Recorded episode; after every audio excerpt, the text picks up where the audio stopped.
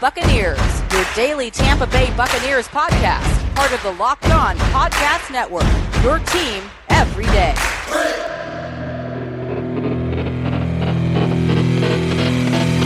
What's up, Bucs Nation? Welcome to today's episode of the Locked On Bucs podcast. The first episode today of the Locked On Bucs podcast, as we're going to have a two-part crossover day of episodes, I suppose. Two episodes coming at you.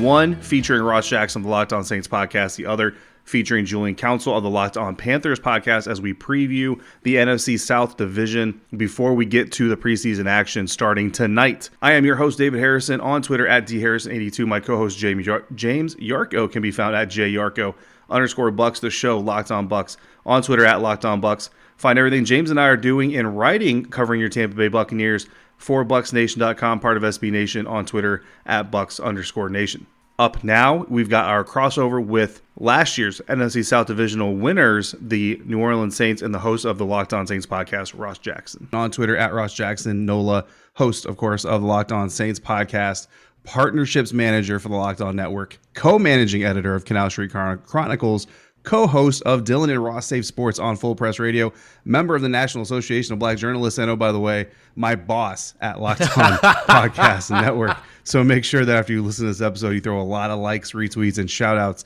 to how great the show was because uh, it might help me when it comes time to renegotiate my contract, which we actually never do. But Ross, welcome to the show. Uh, we talk a lot, so it's hard to say, like, oh, it's been a while. Um, it's been a while since right. we've gotten together for an official crossover to talk upcoming football, though. So uh, how have you been this offseason? Let the Bucks fans who love you and the ones who hate you honestly know how, how things have been going down uh, in the Big Easy.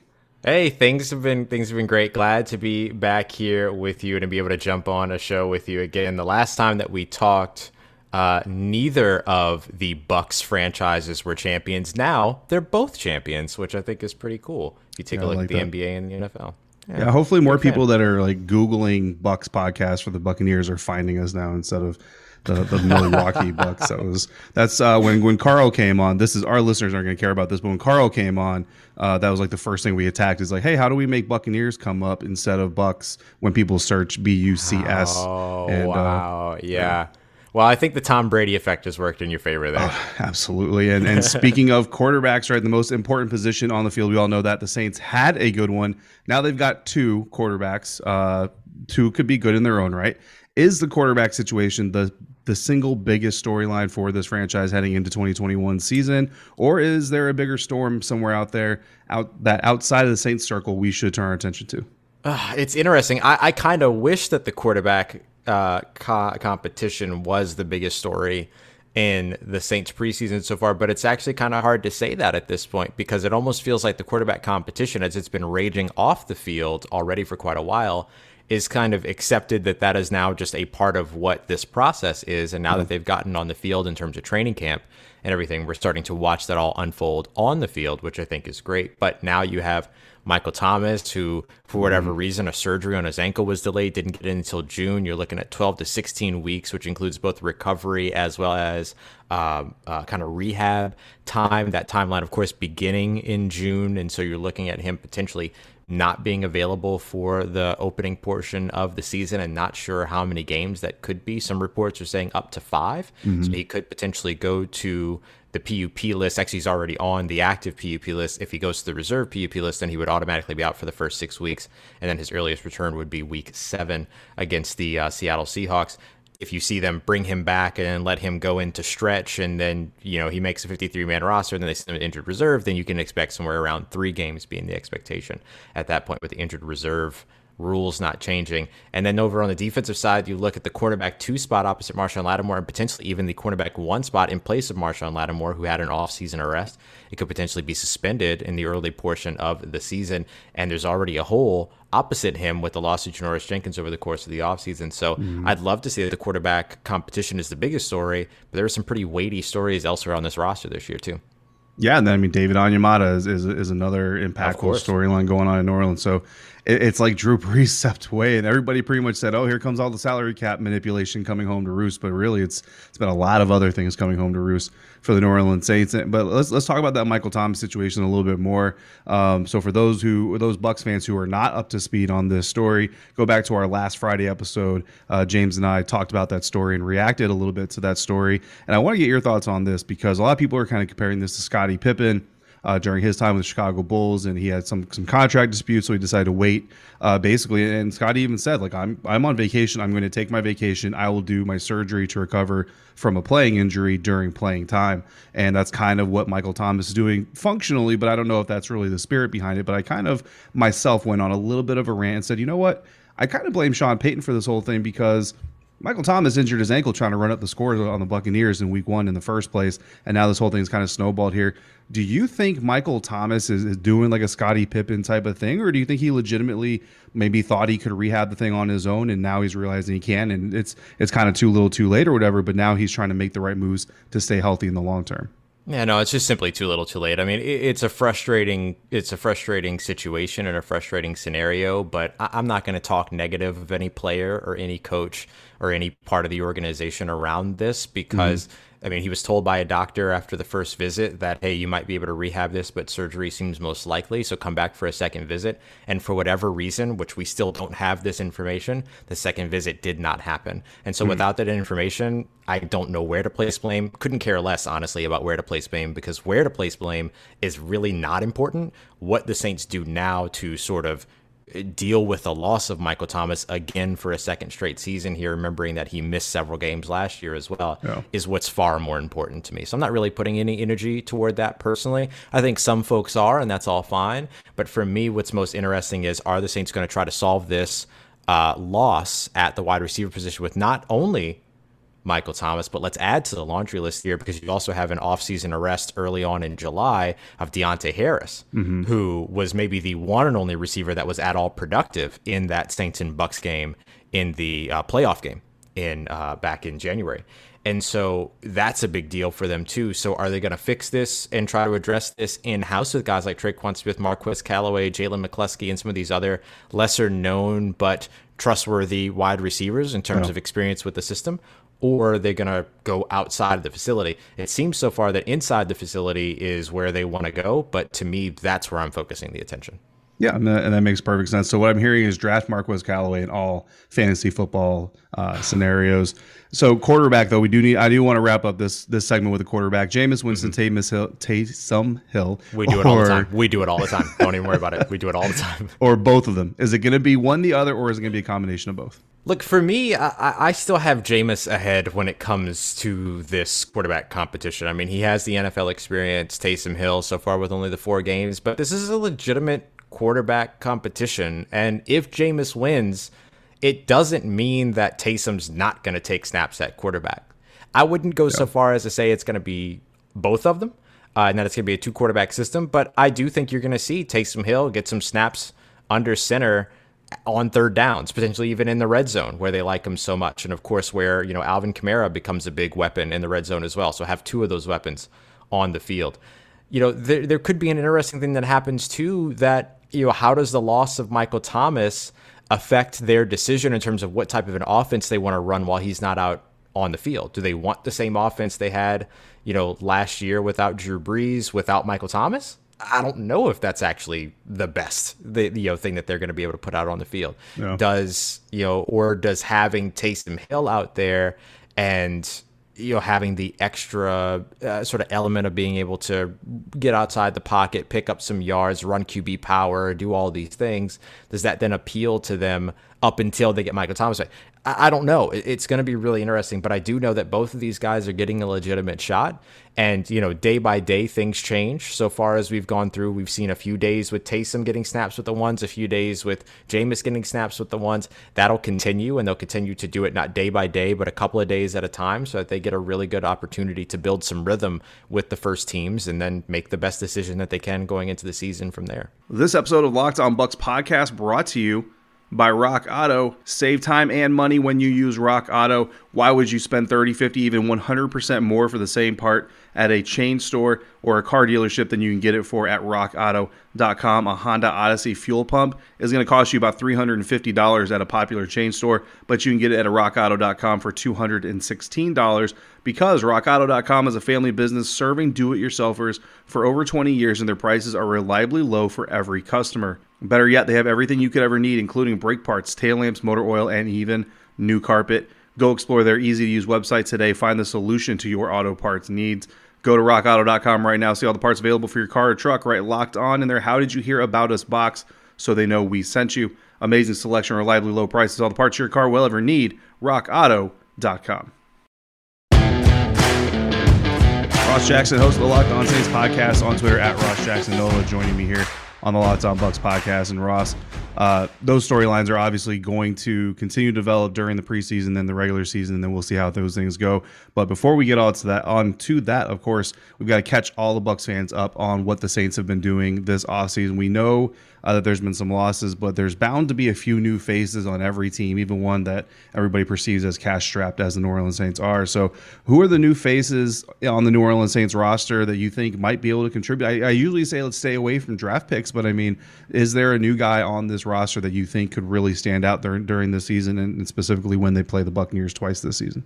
Yeah, I mean, I would say that early on in the season, so before they play the Bucks, one guy that I would I would keep an eye out on would be Tanoh Kpassagnon, who played with the Kansas City Chiefs last year. He was one of the Saints' few free agency additions. I mean, the Saints added like a defensive end in Tanoh Kpassagnon, but then also added like a fullback and a tight yeah. end too. You know what I mean? Not a huge uh, bit of uh, you know additions being made when it comes to free agency, but right. Tanoh Kpassagnon now all of a sudden has a specific role that he might potentially fill. He's getting a lot of work during camp at uh, out on the edge, but he has a lot of experience playing on the interior. And we referenced David Onyemata being suspended for the first six games, so the first seven weeks because the Saints have a bye week, week six.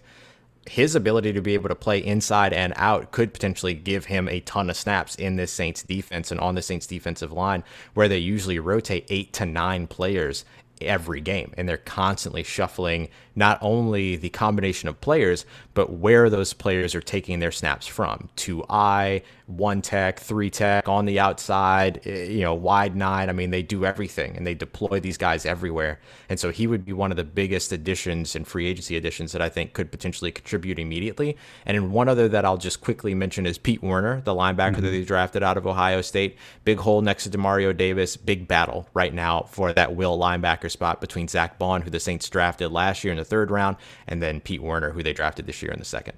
Absolutely, and then of course you have the other side of the coin, which is losses.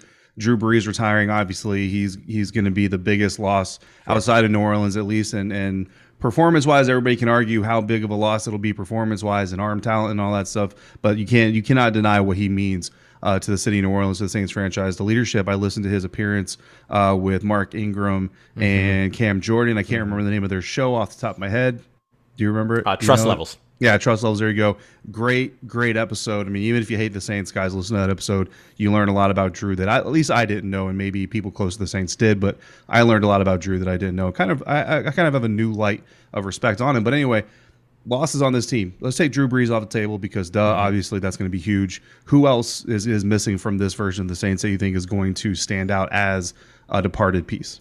Yeah, it's funny. I mean, I think if you look at all of the issues, not issues, excuse me, but all the challenges right now that are kind of hovering around the wide receiver position, it might be expected for me to go with Emmanuel Sanders, but I'm going to stick with the cornerback spot opposite Marshon Lattimore and say Janoris Jenkins. Even general manager Mickey Loomis has since said that if things would have worked out a little bit differently, that they would have worked to keep Janoris Jenkins, or they would have made a better, a different decision with Janoris Jenkins. He was great for them last season. Uh, he had, you know, one of the biggest plays to start off the opening season with the pick six on the out route, which I wish quarterbacks would just stop throwing opposite field out routes. Right. Like we just have to stop this. And and really, it's not even on the quarterbacks. Offensive coordinators have to stop calling this crap. Please, like it's yes. just bad bad. But anyway, uh, I'll step off my soapbox for a second. I hate those. I hate those. Oh, believe me, our listeners have heard me complain about those plenty of times. Drive me nuts. But uh, but yeah, I mean, he was a big he was a big loss for the Saints, not just because of his play at the quarterback position, but being a veteran secondary piece along with along with Malcolm Jenkins, to kind of lead the you know in terms of cultural leadership, but also bringing film study to the forefront for the New Orleans Saints. Like that interception, which I believe was a target to Justin Watson, mm-hmm. was all film study. Like they he saw the spray release diagonal to the outside, he knew exactly what route was coming. He was able to jump it and then take it home. And I think that that type of mentality and that type of in football intelligence is something that the Saints always invest highly in.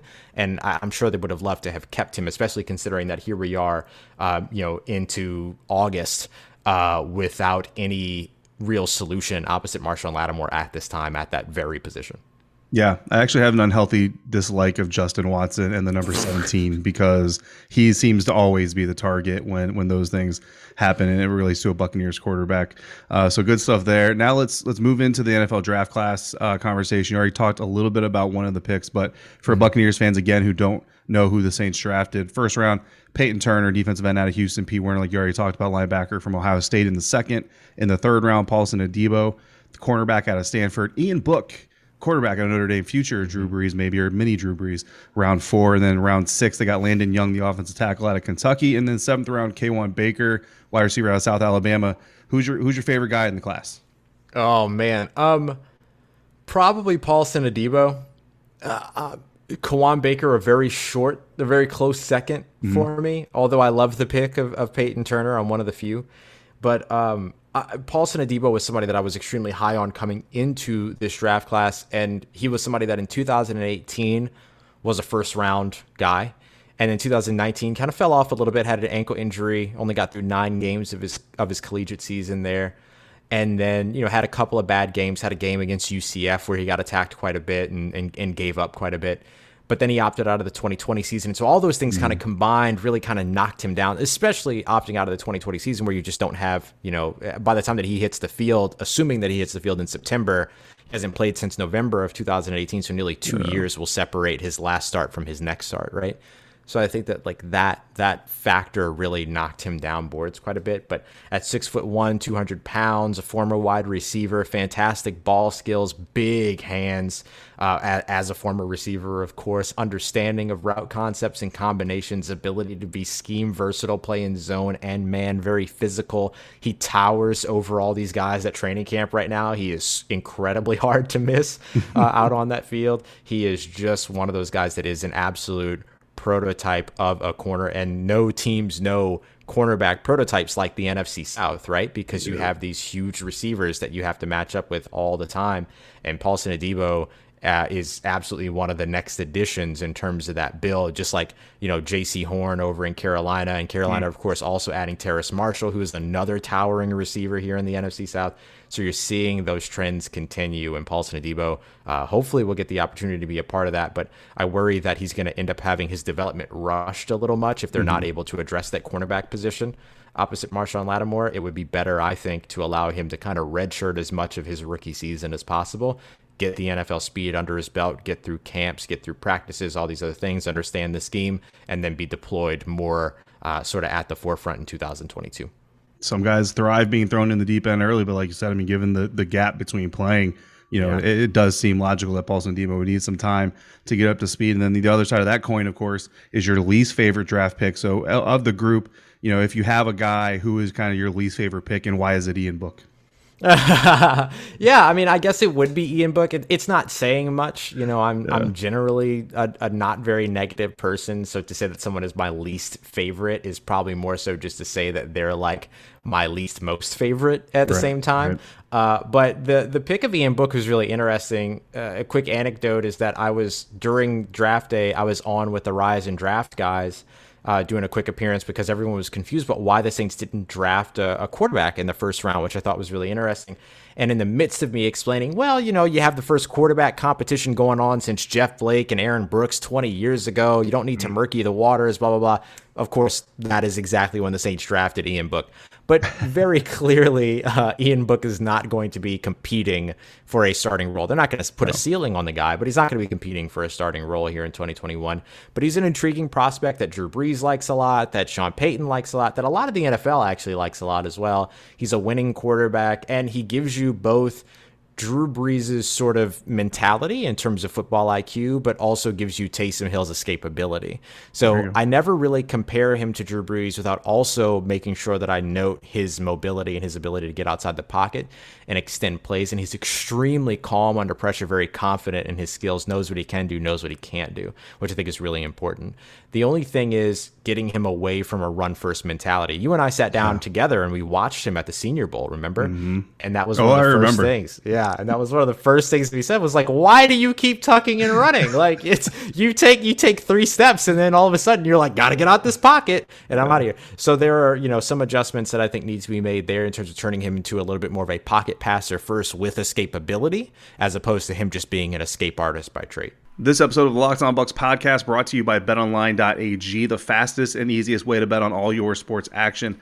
Baseball season is in full swing. NFL action literally getting started as we speak. You can go to betonline.ag, all your latest news, odds, and info for all your sporting needs. Before the next contest, head over to our friends at betonline.ag. Get your sign up bonuses and your contest information. Don't sit on sidelines anymore. This is your chance to get into the game. Again, that website, betonline.ag. Sign up today, receive a 50% welcome bonus on your first deposit using the promo code locked on. BetOnline, your online sportsbook experts.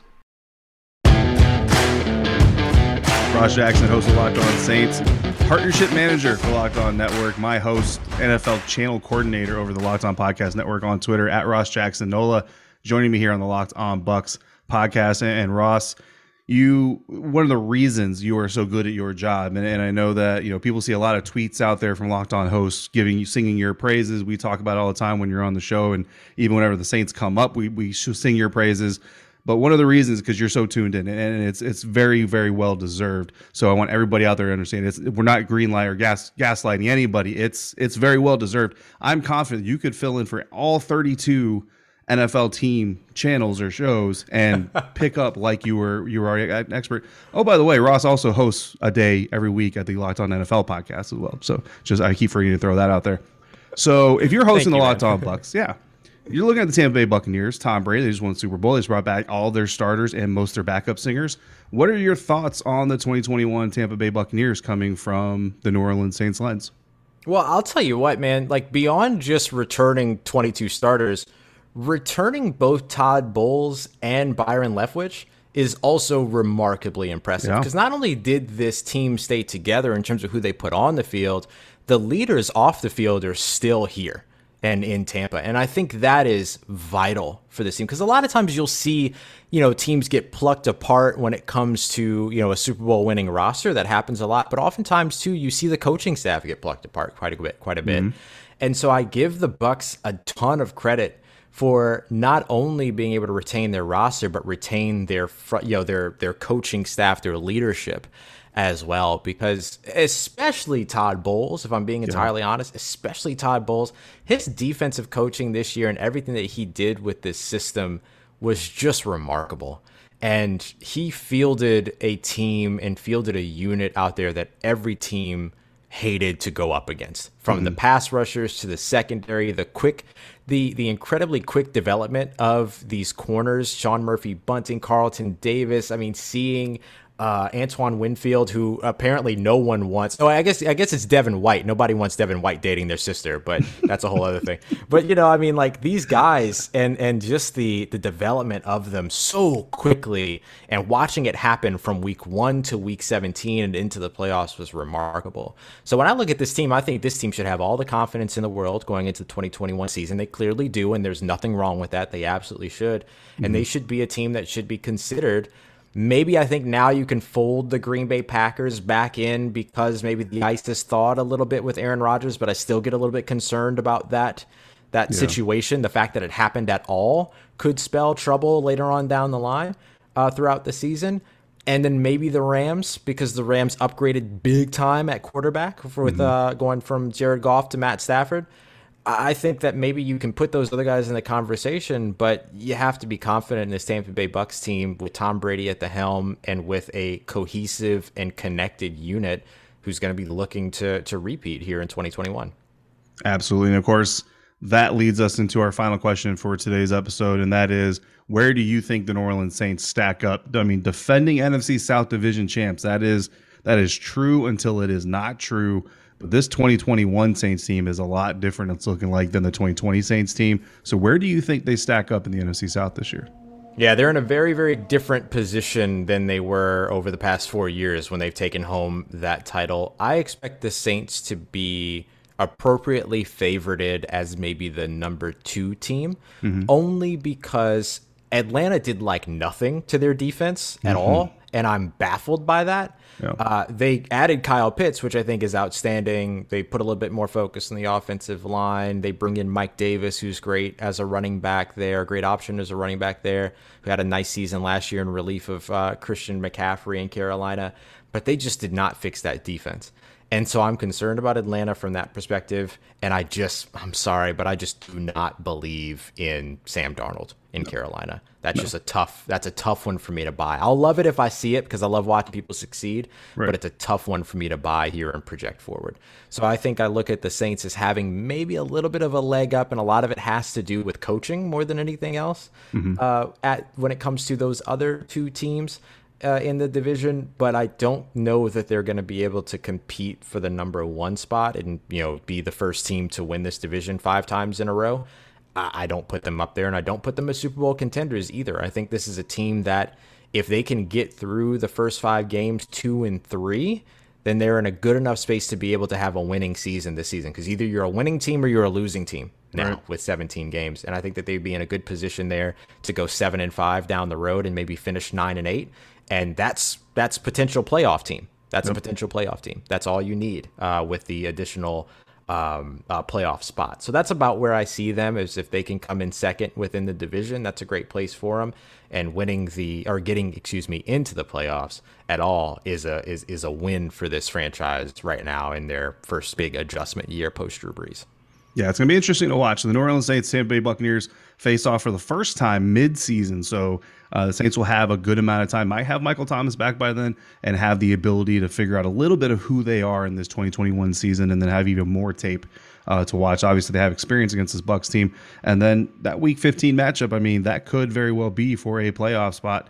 Uh, so we'll have to see how this whole thing stacks up. Interesting though, right now I've got the Saints and Falcons both finishing second place. So I'm looking forward to my locked on Panthers preseason crossover to see if maybe the Panthers are also finishing second place because that would mean that two of the three uh, are going to end the season disappointed or somebody's going to win the division out, out of those and, and be very right. happy with their underestimation. I remember a few years back, we all put the Falcons fourth place and they actually finished second place. So, I mean, yeah. hey, crazier things have happened. Ross Jackson, once again on Twitter at Ross Jackson Nola, host of Locked On Saints and a slew of other responsibilities, including being the co host of uh, Dylan and Ross Save Sports on Full Press Radio. Definitely want to give a shout out to our boy Dylan and, and give you guys some encouragement to go check out that show. He does a lot of great work also uh, by uh, side by side with Ross Jackson. So, Ross, thanks for joining me here. Looking forward to our next crossover episode um, in season and then any conversations we have between now and then.